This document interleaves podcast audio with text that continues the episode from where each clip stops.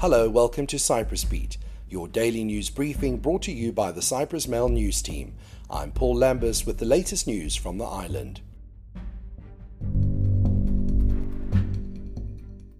There is no reason for concern so far regarding the surge in China COVID cases, Health Minister Michalis Hadjipantela said on Monday, as some nations began imposing restrictions on travellers from the Asian country. The ministry is in constant communication with the competent authorities and are closely following the recommendations of the European Centre for Disease Control and Prevention, he said. No decisions were announced following the ministers' meeting with the scientific advisors on Monday, as more meetings are scheduled at a European level to assess the situation. This comes as Beijing is ready to lift travel restrictions on the 8th of January. Hadjipantela will meet the team again next week.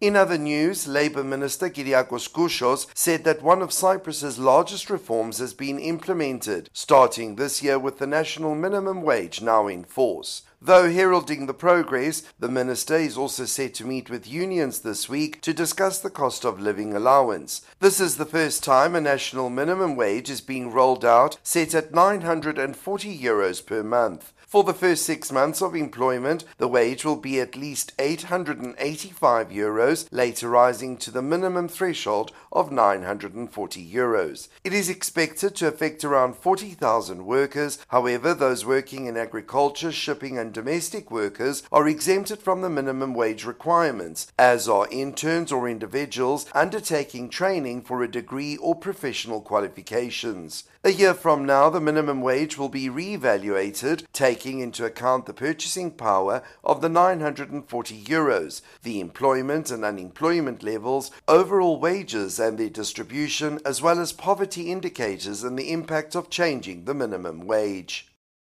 Financial Ombudsman Pavlos Ioannou said that in a scandalous and extremely illegal act, the former cooperative bank overcharged a private loan by over 28,000 euros in interest rates. Ioannou said his office carried out an investigation after two people filed a complaint with him that their loan was being illegally overcharged with interest and other expenses. The two obtained a loan of 40,000 Cyprus pounds, corresponding to over 68,000 euros, from the former co-op in Maroni. According to Ioannou, the bank had initially implemented the correct interest rate. However, this was followed by a change in both the base and margin interest rates, which has not been deemed legal because there was not enough evidence showing the individuals were informed of the increase in interest rate. On September the 21st, 2017, the bank returned the margin interest rate to the legal level without correcting the previous error. Taking into account the overcharged rates, the loan was effectively paid off in 2018, the Ombudsman noted. Independent presidential candidate Marios Iliadis has pulled out of the running for the country's top post, 14 months after announcing his candidacy. He said he was stepping out of the race for president after failing to secure a consensus between political forces, candidates, and members of the public who shared similar goals, fears, and concerns. He said, unfortunately, yet again, Party interests, ideologies, and personal ambitions were placed above the public and national interest.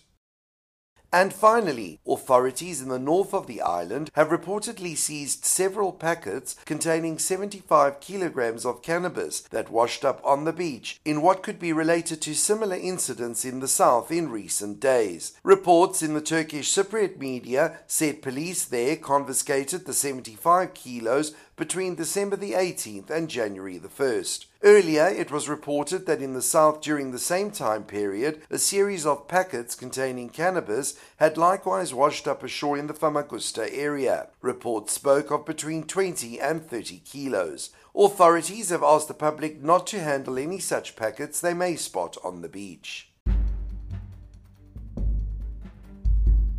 That's all for today. For the latest news, commentary, and analysis, please visit www.cyprus-mail.com.